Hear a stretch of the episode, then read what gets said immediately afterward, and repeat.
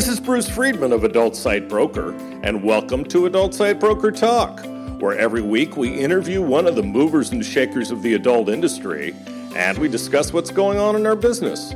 Plus, we give you a tip on buying and selling websites. This week, we'll be talking to Leanne Young.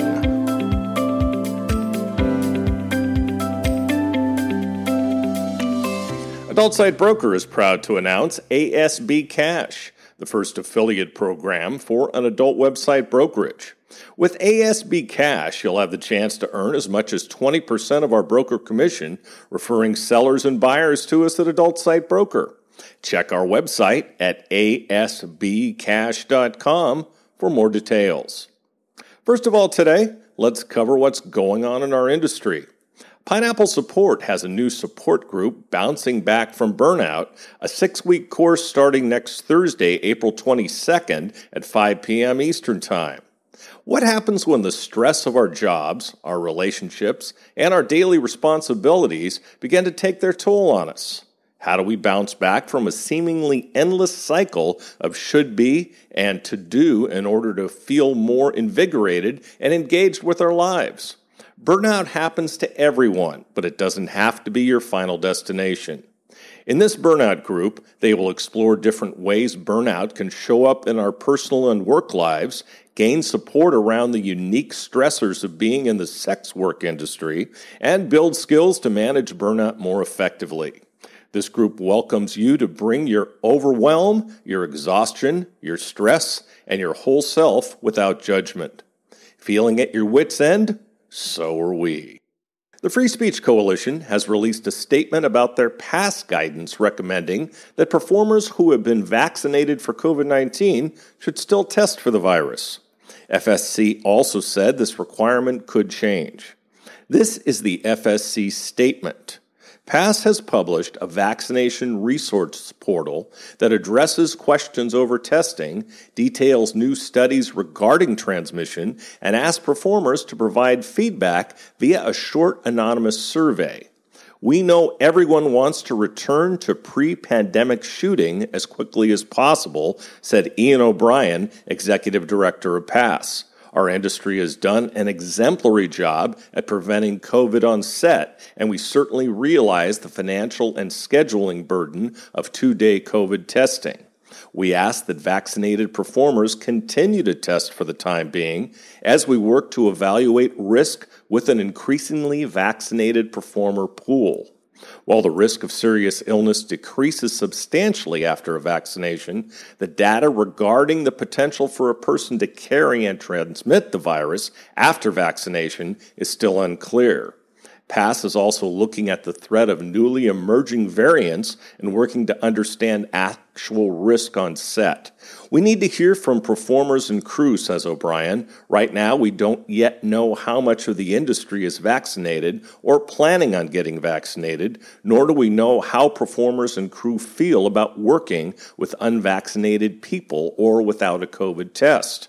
The science is important but our policies also need to reflect the needs of the industry.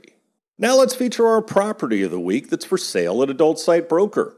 We are proud to offer one of the longest running adult review sites. The site is a true pioneer in the review space. It's built a reputation for its quality of reviews. With over 28,000 full and original reviews, it's a leader in this space.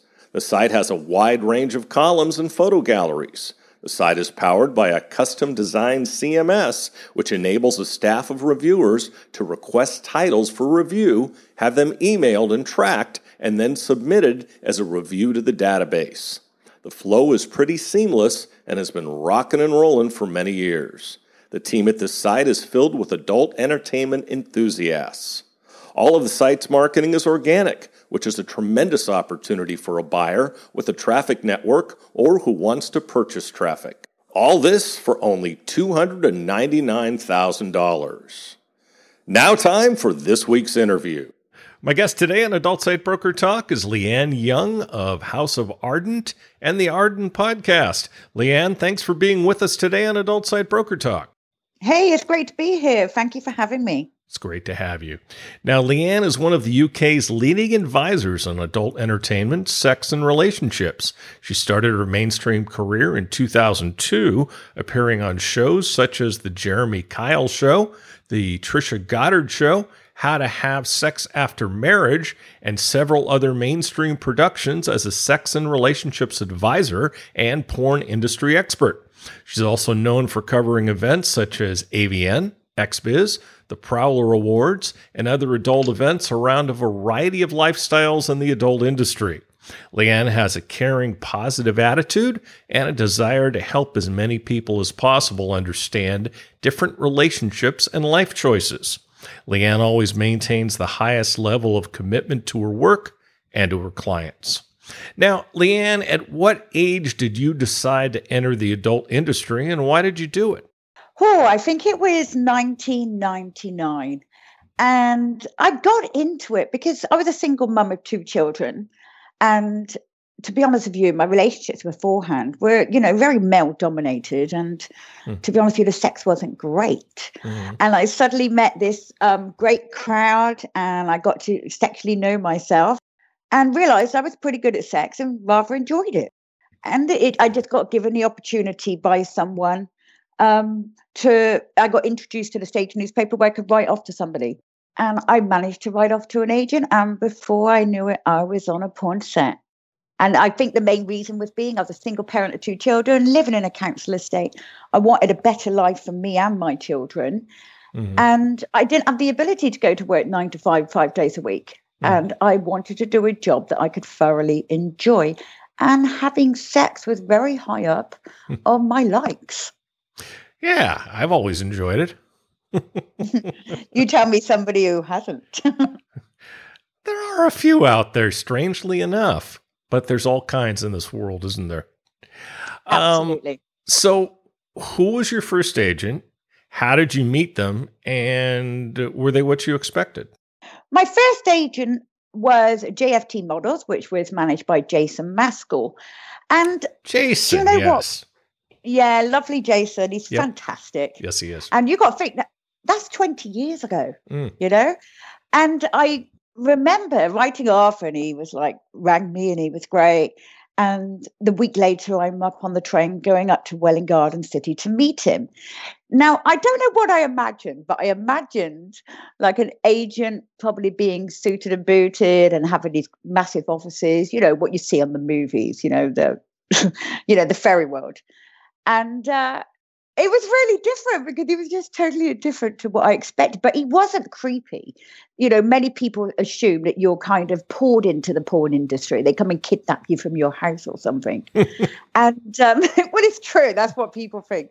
And he was actually a real gentleman, mm. absolute gentleman.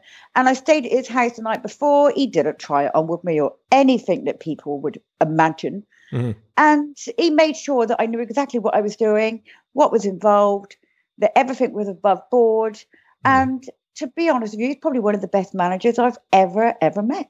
Now, now tell me some good memories about the business, some crazy memories, and some bad memories. Okay, so the great um, memories. I mean, my first ever shoot via Jason actually was for private.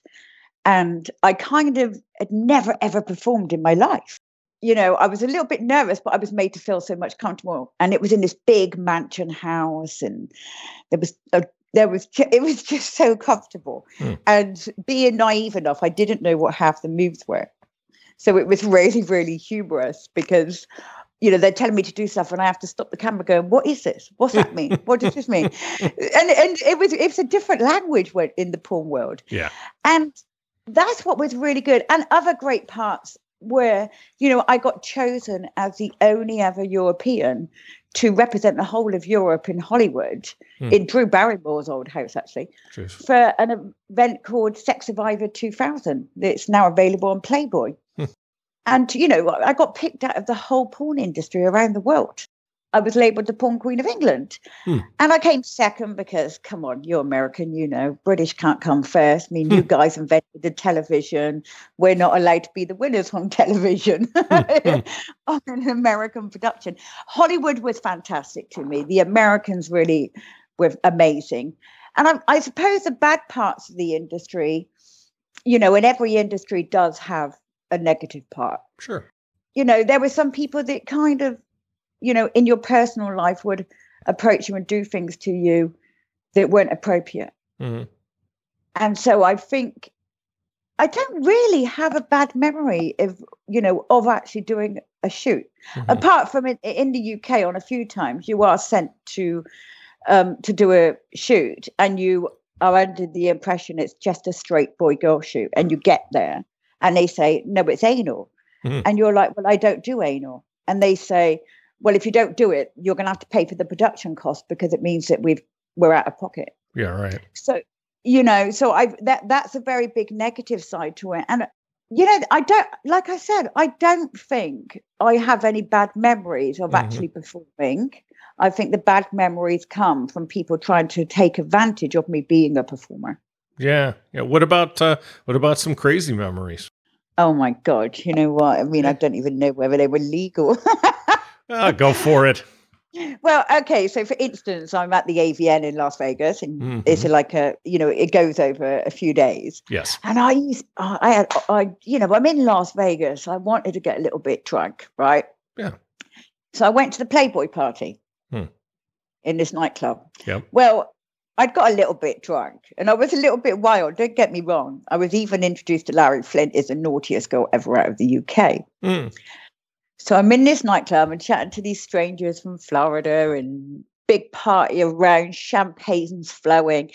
But my feet were hurting from, you know, signing my autograph every day. And, mm-hmm. you know, I kind of uh, needed to take my shoes off in a nightclub. So so the bouncer came over to me and he said, Look, madam, you can take anything off but your shoes, health and safety. Oh, shit. So he went away. I know. So he comes back about 20 minutes later when I'm surrounded by a whole group and I'm absolutely titty naked. Yes. Everything apart from my high heel shoes. Perfect. I saw it. I could I could see where this was going, by the way. But that's how crazy I was. And he had to put me over his shoulder, and I'm completely naked with just high heels on. And another bouncer's like, don't forget her clothes. And then I just get put outside, and I'm in, and you know, you can't even go show your nipples in Las Vegas. And I'm stood outside this club with somebody covering my nipples while I quickly try and get dressed. So I did have fun. I had such amazing fun. And like doing the Sex Survivor 2000, you know, that's um, that's an adult version of Big Brother. Mm. And that was nuts because halfway through the production, you know, somebody broke the rules. So mm. the shoot got put on halt. Mm. And we had to make a team arrangement that, you know, yes, we're finished the rest of filming, even though it had been the contract had been breached, not by myself. How was it so breached? We did, we to, yeah, well, one of the contestants shagged the director. Did what? Shagged the director off camera to try and win the show. Oh, um, shit. what they what they didn't realize. You said shagged. I, you said shagged. I thought you. I thought you. I thought you. Uh, I thought you said shot. I. Uh, oh, I should have. I should have. I should have. I should have realized you come from the same country as Austin Powers, and I got to listen for that that language. So go ahead. oh yeah, the cheeky lady decided to have a shag with the director, and um, of course, awesome. this went out live. Over, this went out live over the internet because there were cameras everywhere, mm-hmm. being Big Brother, and so it was actually illegal. So the shoot got shut down. She got evicted. Or her husband started um, protesting on top of the house, um, and then we were on ABC. You know, and I was introduced as a Lennox Lewis of the porn world. you know, and it just went mad. We were filming day and night. My, blind man's buff.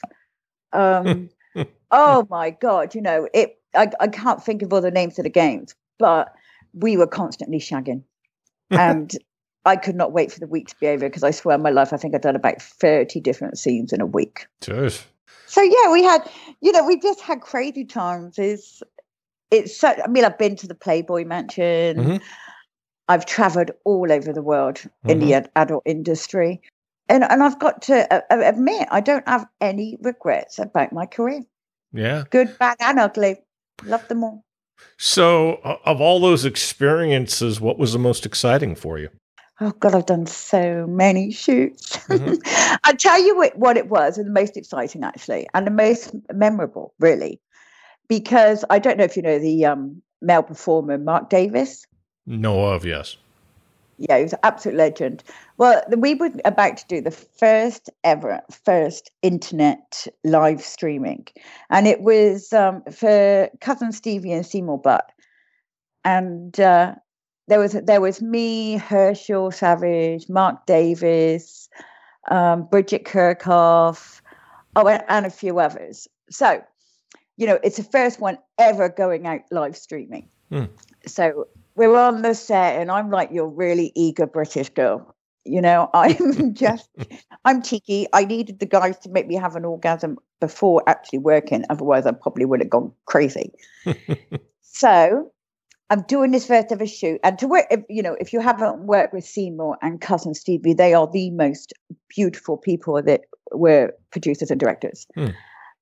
And so I'm swapping partners as you do, and then I'm going up and down on Mark Davis, right? So imagine this scene, you know, people are in pairs, I'm on Mark, and I'm thrusting like anything, like Concorde, right? Anyway, I misplaced myself when I came down. Oops. The next, yeah, the next thing we hear was pop, and I'd broken Mark Davis's cock, the king of the industry time. Ouch! Yes, that um, went out live over the internet and became quite a sensation. Oh my god! But there is so many I can think of. You know, from signing your autograph in Vegas to a couple of thousand people a day to partying with the world's finest adult stars to oh just to everything you know mm. it was it, it there, there's so many fond, fond memories but those those feel free great. feel free to share them we got lots of time ah uh, it's it's just like you know it's it, what, what else what else what else stands out what else stands out okay so i've done my first ever anal scene um, broadcast for a mainstream channel filming a whole documentary on me. I didn't even mean to do it. You know, it Jeez. was just it just happened, right? And of course, they put that out on television.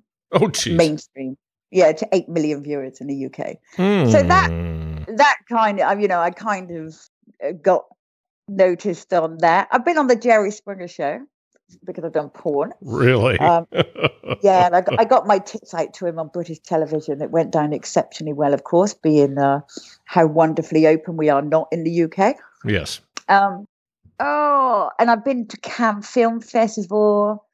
Um, I've been interviewed on the red carpet at Cannes for the Adult Channel. Mm-hmm. Um, I've stayed at the most phenomenal hotels around the world hmm. and shot different scenes. And I was just very lucky that I got taken to the US and they were absolutely wonderful to me because I know that not everybody can manage the, the American industry. Yes. I did.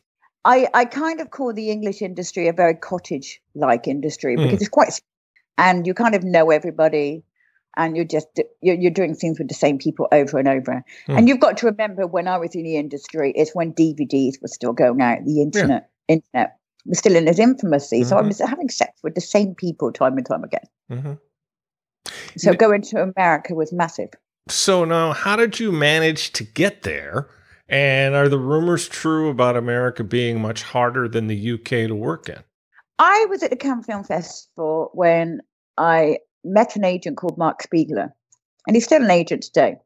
I got on really well with Mark, and he's like, "You need to come to America," hmm. and I said, "Okay, I'm I'm up for it." I went back to the UK and I said to my British agent, and it wasn't Jason at the time, it was another agent. And I said, I want to go to the US. And they said, Yeah, we can send you over there. And I said, Well, I'm actually going with Mark Spiegler, which did, didn't go down too well with my British uh, agent. I can imagine. Oh, well, they actually um, threatened me with the Russian mafia. Oops. So, yeah, so you can imagine it was a little bit of a crazy time for me. Mm. Um, and then, um, yeah, so I emailed Mark some pictures and I got over to the US. And my first ever shot was with Ed Powers mm-hmm. and on his radio show. And he's got a wiener. So that was remarkably easy. mm. And then, to be honest with you, do I think the US was harder? No, I think it was way more professional. Yeah. And I think some people would find that harder. Whereas I'm kind of found it easier. I don't think the guys are any bigger.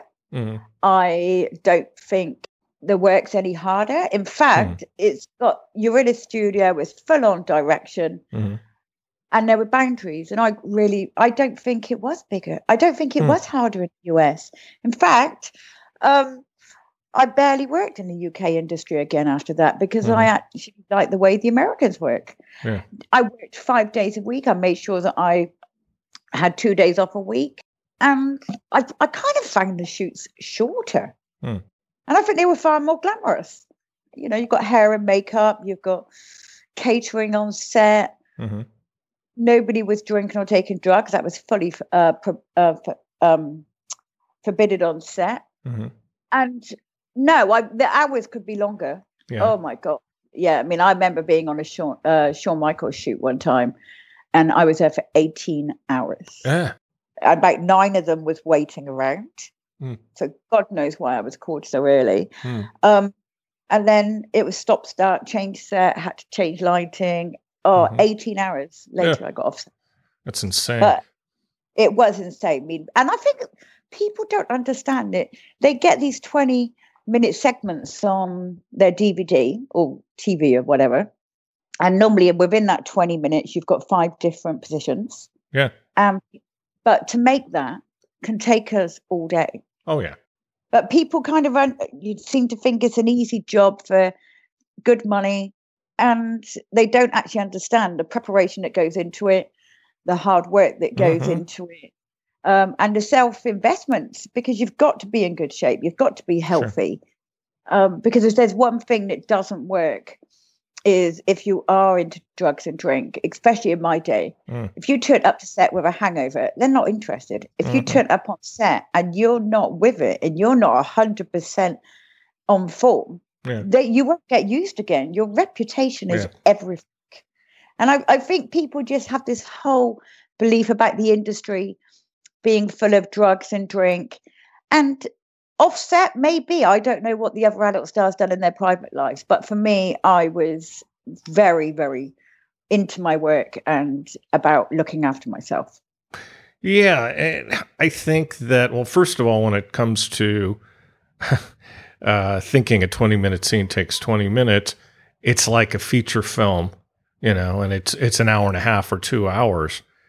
That takes yeah. months to do. I know. People don't get that. I mean, mm. we'd go away for five days to to film some scenes that people might only see for 15 minutes. Yep. And yeah, and people don't understand that. Mm-hmm. And I don't know if it's so much like that today. Not many big feature films are done these days. But in in my day, it it was hard work. Sure. Sure.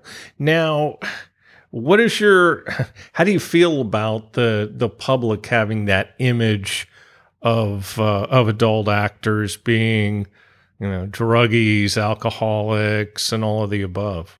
Well, it's very naive, and I think that mm-hmm. what's happened is governments and media is um, censored them yep. to reality. And people need to realize that. They need to realize that they're watching the news, they're reading newspapers, they're reading other people's thoughts on it and taking it as fact, when in fact, it's not fact. Yeah.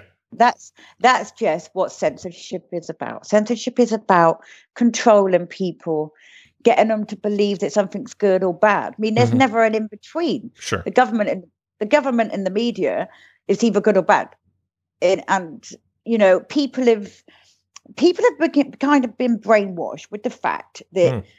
you know, and I'm going to touch this subject. Hmm. um, ever since um, the word came out, child pornography, oh, yeah. it's kind of everybody says the word pornography, yeah. so they think that the porn industry is related to child pornography when it's actually couldn't be further from the truth. Yeah.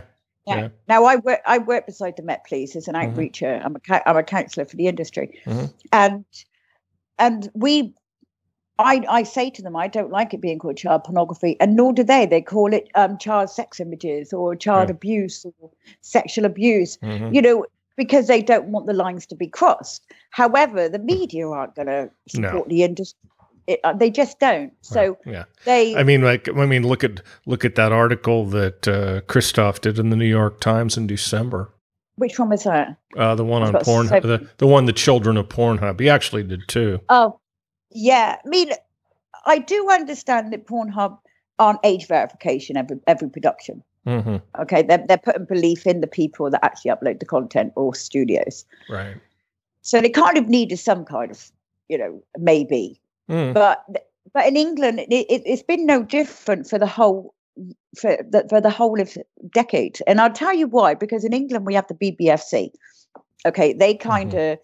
The ones that had to monitor everything that went out on R18 or 18, and they make the decisions. Now, if they once thought that somebody was underage, they w- were able to ask for the paperwork.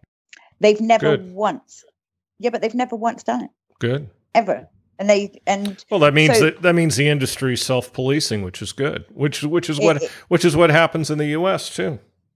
Yeah, so that's exactly what's happened. And but with Pornhub, I just think that you know people thrive on negative news. Mm-hmm.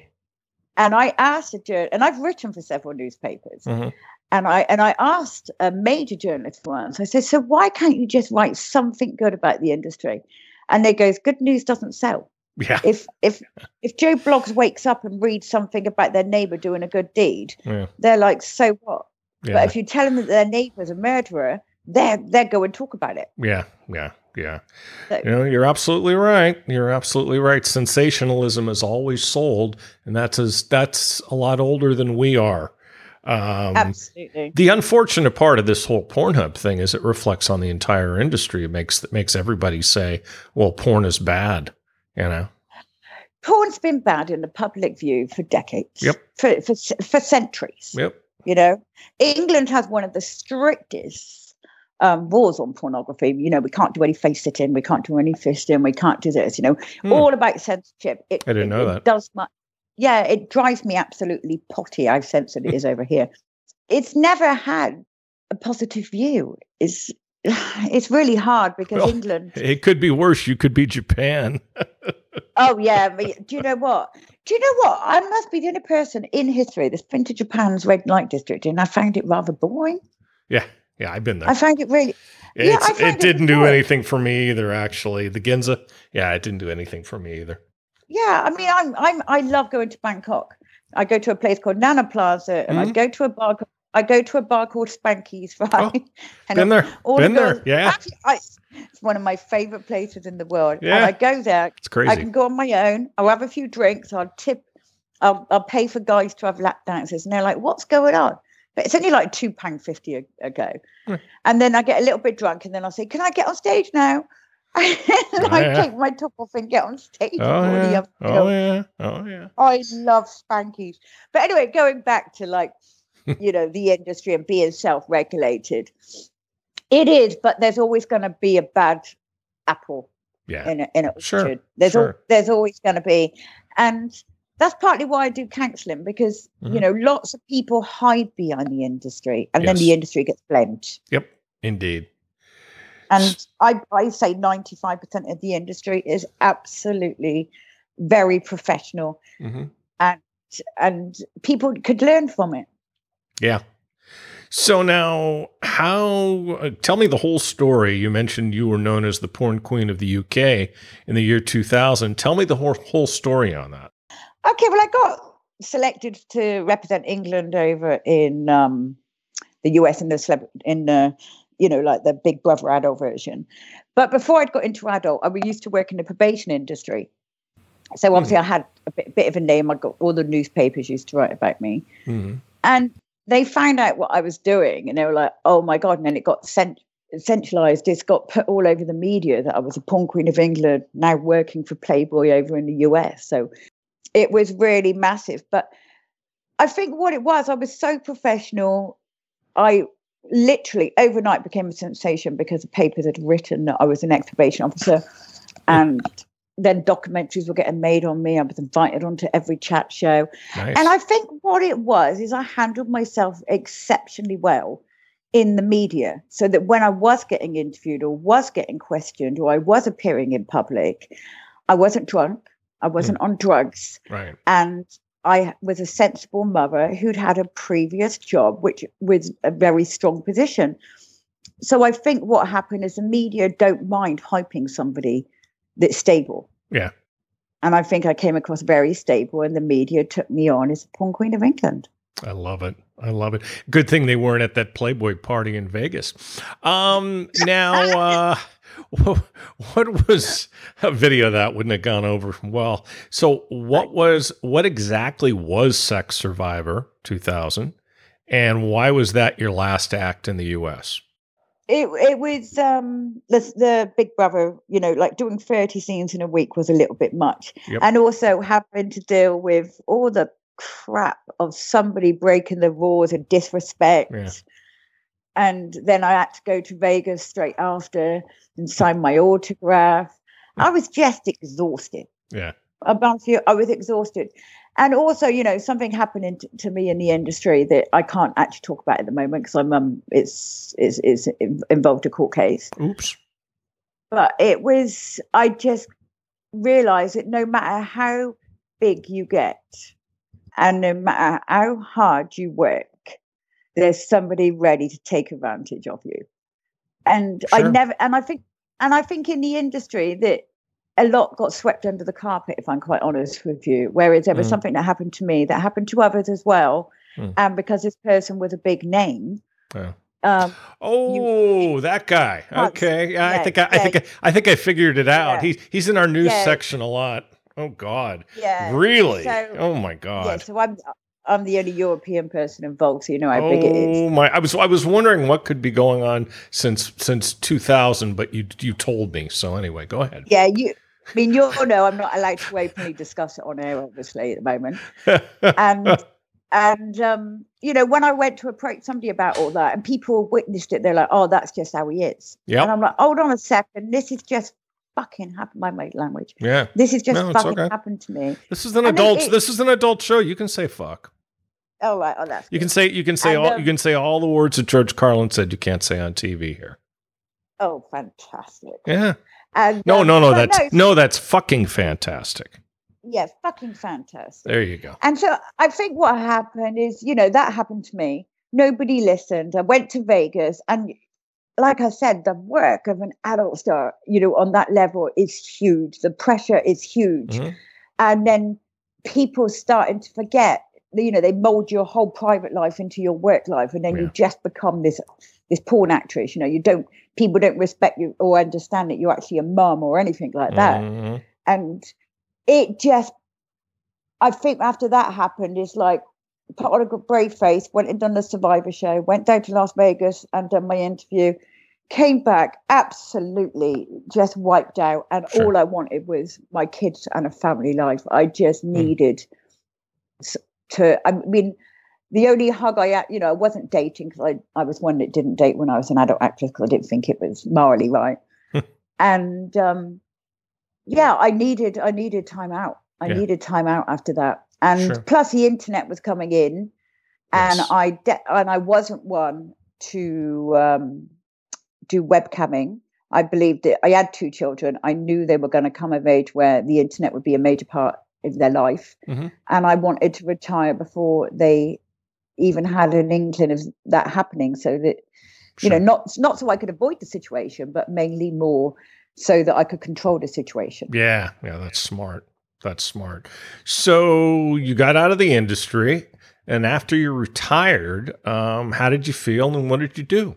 Well, after I retired, I realised no, there was no female agents in the world. Mm-hmm. So I I started um, managing British stars and sending them over to the US. Nice. And making sure that they were professionally looked after, that they had accommodation, they had drivers, and so I started representing the top English uh, female performers from the mm. year 2002 till about 2004. Wow. And then there was an then there was an HIV outbreak in 2004 um, in the American industry, and I mm. pulled all the models out, and that's when I just said, "Do you know what? I'm not doing this anymore, mm. and I need a different life." And yeah. yeah. so I, you know, so you didn't you didn't want to. You felt like you were putting him in danger, and you didn't want to do that. Absolutely. Yeah. And if there if there is one thing that doesn't happen, um, and the professionalism had started sliding because the internet was obviously was taking over, so budgets were getting lower and mm. stuff like that. Yeah. And there, what people don't understand is there was no health and safety, and you know, unless models get self-insured, if they have an accident on set or injured, that is it their own cost. Yep. And I wasn't willing to take the risk of having on my conscience any female, even if it would have been their own fault, catching HIV. And I, I just couldn't, I wouldn't be able to sleep at night. Sure, sure. Understand. Um, so when did you become a counselor for models worldwide in the adult in the adult industry? That's only fairly recently, actually. I mean, I lived in Aust. You know what I'd done after retire after retiring from managing models is um, I got trained by the Family Planning Association, which mm-hmm. used to mm-hmm. be our sex education board, mm. and they were really happy that I'd approached them. Mm. We kind of learned from one another, and the next thing I'm on every channel being a sex expert on relationship shows. Mm. It's great. So I got I got qualified in you know um, online infidelity, sex education you know, for boys and girls separately, teenage pregnancies. Um, and I worked on TV for a long time. However, in the background, I was also getting qualified in fitness and managing a couple of gyms hmm. because mm. I did, you know, I, I want, I didn't, I want a fame hungry star. Sure. You know, I didn't mind talking my knowledge. Yeah. But I did, I didn't need to be a major celebrity. That you know, I mm. just, I, I couldn't be bothered to be quite honest with you. And then I moved to Australia in 2011 mm. to have a break from anybody knowing me. And it was so refreshing. Sure. Because everybody had known me for, for a decade. And I, I didn't even kind of know my own identity for a while because mm. you're you're this person that everybody has a, an opinion on yeah. and a view and a yeah. judgment. So I went to Australia where nobody had that on me. And for eight years, I stayed in Australia, managed companies. Hmm. And when I was there, I, you know, uh, the radio stations started realizing my past, and I went on a few shows, and hmm. I said that, well, you know, I'm qualifying to be a counselor, and it, my the seed got planted there, so I started studying, and then I moved back to the UK, and um, yeah, I got asked if I would counsel the industry. So hmm. that was in England, first of all. And then I found out there was a fake HIV certificate being allowed to float around in the UK industry. Oh, and I'm not going to allow that, yeah. as you can imagine. Sure. So I teamed up with APAG Union in the US with Alana Evans, mm. and I've been a counsellor for them um, ever since. So for nice. about four years. Um, so I actually I'm going to be part of the union on the American board as well. So mm you know, I look after, yeah, so looking after the American and the English industry, you can imagine, you know, it, it's hard, but if I'm the only person who is qualified and has the experience of entering, being in the industry and and, and um, transitioning out, that's what models need. They don't need being cancelled by somebody who still works the porn industry. It, sure. it defeats the object. Absolutely. Um, and with the English, industry, they actually blocked me and my fellow counsellor co-worker, who's also a former actress. Um, she retired, you know, about 15 years ago, mm-hmm. Kelly Stafford. And um, she got qualified as a counsellor as well. But because we we caught them out that there were the fake HIV certificate going around, and that a girl had been attacked in a hotel room, mm. and nothing nothing was done about it. And I just said that's not good enough. And so I was getting really frustrated in the UK that they were blocking um, just because they had an issue with me and this other um, counselor. Mm-hmm. They blocked our services from the industry and said we'll look after our own models. Now, to me, that's not good enough. Yeah. So I actually approached the Met Police Sexual Violence Unit, mm-hmm. and I explained the situation. I said, "Look, I'm concerned that they don't have an avenue to report any incidents." the industry is very close and they try to keep it in house when there is stuff going on. Yeah. I, I need to open a pathway and be an outreacher so that they can speak if they don't want to go. I mean, let's be honest with you. I'd experienced 20 years ago that I couldn't go to a cop shop after I was attacked. So it's no different in the UK now. You know, if girls are abused right. or taken advantage of on set, yeah. they they they don't want to walk into a police station and say, "Hey, I'm a porn star. And I was just on set, mm. and they done something I never gave them permission to." Sure. The front desk, the front desk are going to look at them and go, uh, "Don't really know what that goes under." so what I done is I I um teamed up as an outreacher for the Metropolitan Police in the mm. UK, and now if there's any incidences within the adult industry, they can come to me and I liaise, and we meet um out of uniform, mm-hmm. and I and I get them to chat to the met- to the head of the sexual violence unit. That's awesome. That's and awesome. it's taken, thank you, and it's taken real seriously. Um, and I work with a lot of other charities like Open Doors, mm-hmm. and they look after street sex workers. Mm-hmm. Good. Which has risen dramatically during COVID because obviously sure. people people can't have people in their visitors in their house, so they've gone to street prostitution. Mm. So I work with outreachers, you know, just you know, help them with advice and stuff. Sure. And then and then there's other projects like um, Survivors UK is about male sexual abuse. Mm-hmm and I I kind of work with whichever charities can gain from my knowledge and performers can get access to help helpful facilities. Hmm, that's wonderful. Yeah. So how, I like yeah, I bet you do. I, I like what you're doing. So so how did you manage to skip over uh, from porn to the mainstream media? I think my way was was owning my past, not letting anybody dictate to me about what I should and should not done. I made it perfectly clear unless they were paying my rent, they should keep their mouth shut. Mm-hmm. You know, they haven't walked a mile in my shoes, let alone an inch actually. And mm. but I owned it. And I laughed at myself and I said, Do you know what? Yeah, some people must have thought I was a right slag or a slut. Mm. Or yes, there was things I would do differently. But I've always maintained I have absolutely no regrets about my past. Hmm. You know, now I've got more wisdom. I probably would have done a few things a little bit differently. but I owned it. Sure. Never deny it. Yes. I mean, once you're in mainstream television, mm-hmm. even being on one show, the media know your past. Yep. And what you've got to learn is that any publicity is publicity. Yep. You've got to take away the negative You've got to stop worrying about what other people and online trolls say about you because they don't contribute anything to my life. Right. So if they're doing a negative comment, comment then they're investing in my life. Hmm. So it kind of says a lot about them, not me. Yes, absolutely. You know, at least the stuff that I done, I own, and I take responsibility. And even if the press say, former porn queen of England, which they still do 20 years later. Hmm. um, I just, I laugh and I actually ring them up going, really? Still got to write that one? They're like, well, it sells. And I'm like, okay.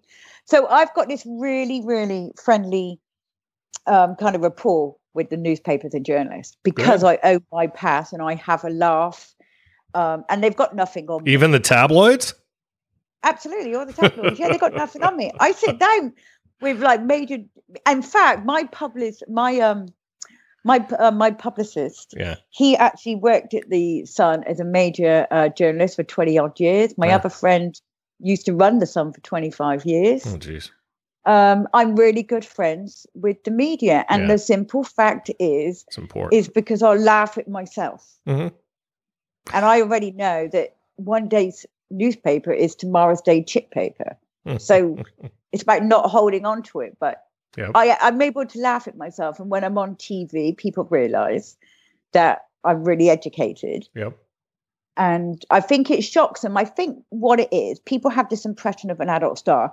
So when they've got an adult star in their show, they are looking in in inside themselves, in their mind, in their programmed, censored mind, that I'm going to turn up with big fake tits, long blonde hair extensions, and, and stripper shoes. When in fact, I'm five foot three, used to be four, I was about three, I must be getting old. And I normally wear tiny heels, and I've got shoulder length dark hair, and I wear minimum makeup. Right. So I'm the complete opposite to what they imagine. Sure. And I think that is what interests people, and they're like, "Oh my god, you you proved me, you proved to us that actually our image of an adult star is completely not right. Exactly. Exactly. And I think, yeah, I mean, you know, the thing is, as well, is like I retired from porn 20 years ago. And so they can't, they just, most media will like to chat to adult stars that are still in the industry mm-hmm. to but with me, I'm like, yeah, you can grab one of my old pictures if you want, as long as I know which one it is. I don't mind. Yeah. You know, and when I say, you know, 90% of my mainstream career has been absolutely wonderful, I had to sue a newspaper Mm. Some years ago because they actually got a picture of me and put it against a fake story saying that I had an ASBO. Got, you, the had, you had a what? antisocial behavior order Oh, against oh. me. It's called an ASBO. Oh. And they said that I'd been caught having loud sex and I Hmm. had a criminal conviction. However, what made me so annoyed, I mean, I wouldn't give a shit about them lying, to be honest with you, or, new, or tabloids, you know, defer the truth. However, I was under contract to, an, to a TV channel, ITV, which is Hmm. one of our major channels. Yep. And they were about to drop me from two shows. Hmm. And I had to say to them, no, look, it is crap. Mhm. And I'm very fortunate, my life's been very fortunate, was actually kind of having a relationship with um, somebody that owned most the local regional papers. And he took me to the Queen's lawyer. Oh, to the Queen's Hello. lawyer. Hello. I know, right? I've had a very interesting life. So I went to Hmm. the Queen's lawyers and I said it's um it's defamation and slander. It's not true. Hmm. And they haven't even used my correct name. Hmm. And uh, they said, okay, well, you need to, we're probably the wrong lawyers, but we're going to put you in touch with a top entertainment lawyer who will do it on, um, I think it's like, I think it's called um, Contingency. pro, pro bono, yeah yeah. contingency. So they put me in touch with the main lawyer that looks after all the mainstream performers, um, Mhm. actresses, and stuff like that. And he just basically rang out the newspaper and said, "Right, I'm on eight hundred pounds an hour. Um, Hmm, it's your cost, not her. This is defamation." Oh, okay. yeah, and the paper tried to say that I had a bad reputation because I'd done porn anyway. And I said, I don't give a shit what reputation I got. You lied Yep. And you put my picture out that speaks more volume than words Yep. because image imagery does Yes. and um and they tried to get out of it but it was 800 pounds an hour True. right so we arranged a high court date in the high court of london Mhm. and i was willing to take it all way. i don't mind you know Sure. i i i'm not in, i'm not at fault and being an ex-probation officer you can only imagine the willpower i have Ah, sure. So they settled an hour um, from the hearing in the High Court of London, settled out of court. Nice. And I have no regrets about it. And I, everybody said if you sue a newspaper, oh, you know, come back to haunt you. No, it doesn't. Do you know Mhm. what? All it does is let you know never to be made a fool of. Exactly. And you and won't. matter you won't. You won't Yeah. hear. fr- And you won't hear from them again. So there you never go. Never again. And the best thing is, it's like, you know, just because you're a porn act, actress or actor or any kind of sex worker, Mhm. it should not take away the fact that what somebody does to you is legal. You are still Yes. under the same law. We are still under the same Protection Act Mhm. um, as anybody that may be a police officer or exactly. work in a bank. your- Exactly. Your, your career should definitely not have any influence on how you are treated. Exactly. Just just like that guy's name we can't talk about in the states. Yeah, Um. yeah. So. I'll give you another interview. I'll give you another interview when all that's healed up, so that I can yeah, oh, definitely. I want to hear that for sure. I want the exclusive on that. So, uh, so what advice would you give to others in the industry? Okay, well, I kind of got different advice from people going in, in it, Mhm. and wanting to get out. If Okay. you're going to go in the industry, just be prepared that once you are, have worked the sex industry, it never goes away. Now, I don't mean that by saying that people won't forget you done porn. You yourself won't forget you've been a sex worker. Yeah. And once you're able to turn your emotions on and off, which every sex worker has to do, Mhm. it's very hard to undo that skill. Yeah. And it can affect every ongoing relationship, even if it's with your parents, your children, a partner, Mm. because you're you're able to put your emotions aside. So you do have to be aware that when Mhm. you go into the industry, Mhm. you know, you're going to learn a new set of skills. Yeah. And and you know, they may not all be positive. Mhm. for people in the industry, what you have to remember is, you know, you know you're either got a short shelf life or you or you do it for good. This is a career because it mm. is a career. Right. Or it can be. However learn about marketing because you're up against mm-hmm. millions of other people. Yep. And if you don't have a business sense you can't run a business. And if you're an adult star you're an enterprise you're a business. Yes. So it's about be- building yourself as a business. Right and you can't run a company if you cut corners. You can't cut a company if you're going to act illegal. You can't run a company if you don't have duty of care, health and safety, insurance, and stuff like that. Mm. So my advice is don't consider, don't even worry about what career you're doing. Mm-hmm. You know, but you know, to you, you are self-employed. Yes. And uh, therefore, you should get yourself covered for every instance. Yes. And if you're in the industry and you're looking to get out, you have to understand there's a transition period. You can't just hop from one um, industry that is very emotionally challenging and then mm-hmm. go back into society because it can destroy you. Mm. There's a lot of trollers online yeah. that will come for you and attack you. Now, just like at school is a young age, I think emotions should be educated to youngsters that we have different emotions and we have different reactions and that we're responsible for our actions and reactions Absolutely. and not that others. And I think within the industry, it, that should be them re-educated. And if they haven't learned it already, I think ex- ex- what we do with APAG Union is we have different se- seminars online, mm-hmm. and we kind of make sure that they know business skills, marketing, understand not everybody is going to like you and that's absolutely fine because it would be boring if everybody did like you. True. And and i you have to understand and imagine they are behind a keyboard. You're not responsible for their actions no matter what your actions yourself has been. They're all they're doing is reacting to your action but their action is putting you down if that makes sense. Yeah they're just behind a keyboard with shit all else to do so what they do is decide that their life isn't that worthy yep. and they want to invest their time in someone else's. Sure. It's like having free rent in somebody else's mind. Yeah.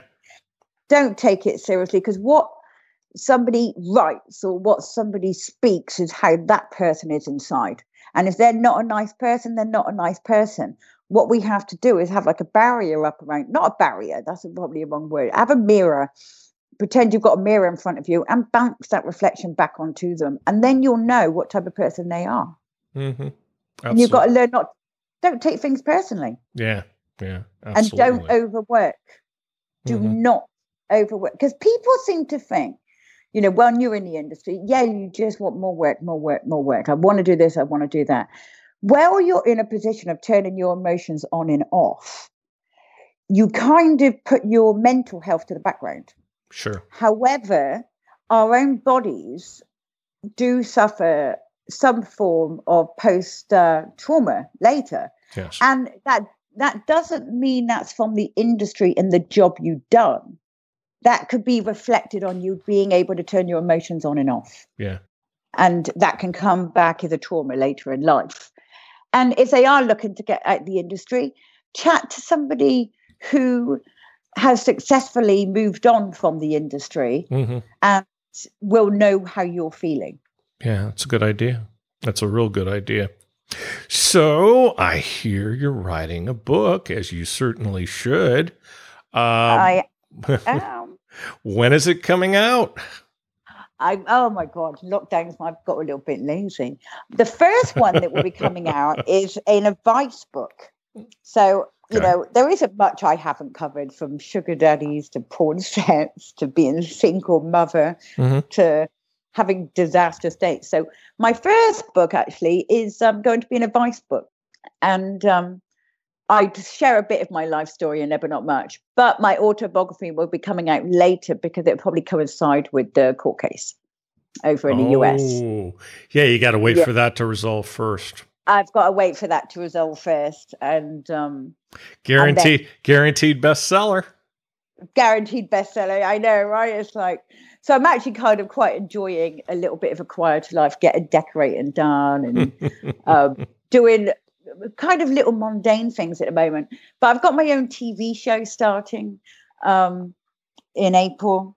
Um, Sex and Relationship Show. Nice. Um, so I'm really happy with that. And then my advice book, I want to get written. Well, do you know what? It was meant to get written by March the 30th. However, mm. being the work in the industry I do, I'm very well connected. And mm-hmm. as you know, I normally cover AVN and XBiz and a Prowler Awards. Mm-hmm. And um, I also interview at pleasure product um, events. Okay. You know, and they're massive. You know, it's one of the biggest industries in the world. Yes. Well, I'm I'm one of the fortunate ones in the world, especially from England, who's um, traveling to Mexico in a week's time. Oh, jeez. Nice. So actually, you know, so I'm going there for one day through it, but extending it for 10 days. Mm. Um, I need some sunshine. I've been in England in winter and I'm cold and I need a holiday. Yes. And uh, so this March the 30th probably isn't going to happen when I finish my advice. but the new tax year starts in April, right? So yes yeah, my book will get done uh, uh, by the end of April on my advice book. We're gonna ho- we're gonna hold you to that. Yeah, and then we can have a little chat about that because there's like 20 different chapters of all different scenarios. Oh, I tell you, absolutely. I, have got I, re- I reveal only slight bits about myself in the book, but it would also bring across my personality. But it does give the good and bad of different sex and relationship situations. Nice. Because like, you know, not everything can be good, not everything can be bad. Yes. You need to have that balance. Absolutely. Balance. Balance is always number one. Well, uh, Leanne, I'd like to thank you for being our guest today on Adult Site Broker Talk. And I hope we'll get a chance to do this uh, when the book comes out. Absolutely. I'd love to. It's been fantastic. Thank you. My broker tip today is part three of what to do to make your site more valuable for when you decide to sell it later. Find new ways to monetize your website, such as sell advertising. If you've got a free site like a tube, that's the best way to monetize your site. If you have a tube, another way to make more money is to sell premium memberships. Offer free users one level of content, and for premium users, you can do things like give them higher quality or longer videos or both. You can also make the site ad free for premium members. Start an affiliate program. If you have a pay site, especially, this is a great way to increase your quality traffic and get more joins. With all sites, you can figure out other upgrades and products you can sell to your users. Pay sites can also sell pay per view, where people have the option of paying by the scene for content they can't get on the site. This is also another way to charge users as opposed to a monthly fee. Sell them other products like toys and novelties. Market your business. Do things to improve your search engine results like SEO. There are some great SEO consultants out there who can help you get higher search rankings in Google. If you want some recommendations, contact us on our website. List all of the benefits of your site and your marketing and how they affect the user. And of course, hire a great marketing consulting firm such as, oh, I don't know, maybe adult B2B marketing, which we also happen to own. Eliminate unneeded expenses. Constantly make sure you're not spending money you don't need to. Make sure there isn't duplication in your staffing. From time to time, check services you pay for, like hosting, and see if there are better and less expensive options. Take it from me. I've done this and saved a bunch, plus got higher quality hosting in the process. Again, ask us for recommendations. Always look for ways to do things more cost effectively. Along with this, make your profit and loss statement show more profit. That's kind of a duh, I guess, but increasing sales and reducing expenses obviously does that. But make sure your P&L statement accurately reflects your company's actual costs, not a bunch of personal expenses you put in. This will cost you money when you sell. It may help you with the tax man to put that stuff on your tax return, but it hurts you if you show that stuff on your profit and loss statement. Remember, every dollar in profit increases the value of your website as much as three or four times. This is why you need a good, experienced broker to help lead you through the process. We've gotten people thousands of dollars more on their sale just by adjusting the P&L statement to more accurately reflect actual business expenses as opposed to a bunch of BS. We'll talk about the subject more next week. And next week, we'll be talking to adult industry writer Ralph Greco. And that's it for this week's Adult Site Broker Talk. I'd once again like to thank my guest, Leanne Young. Talk to you again next week on Adult Site Broker Talk. I'm Bruce Friedman.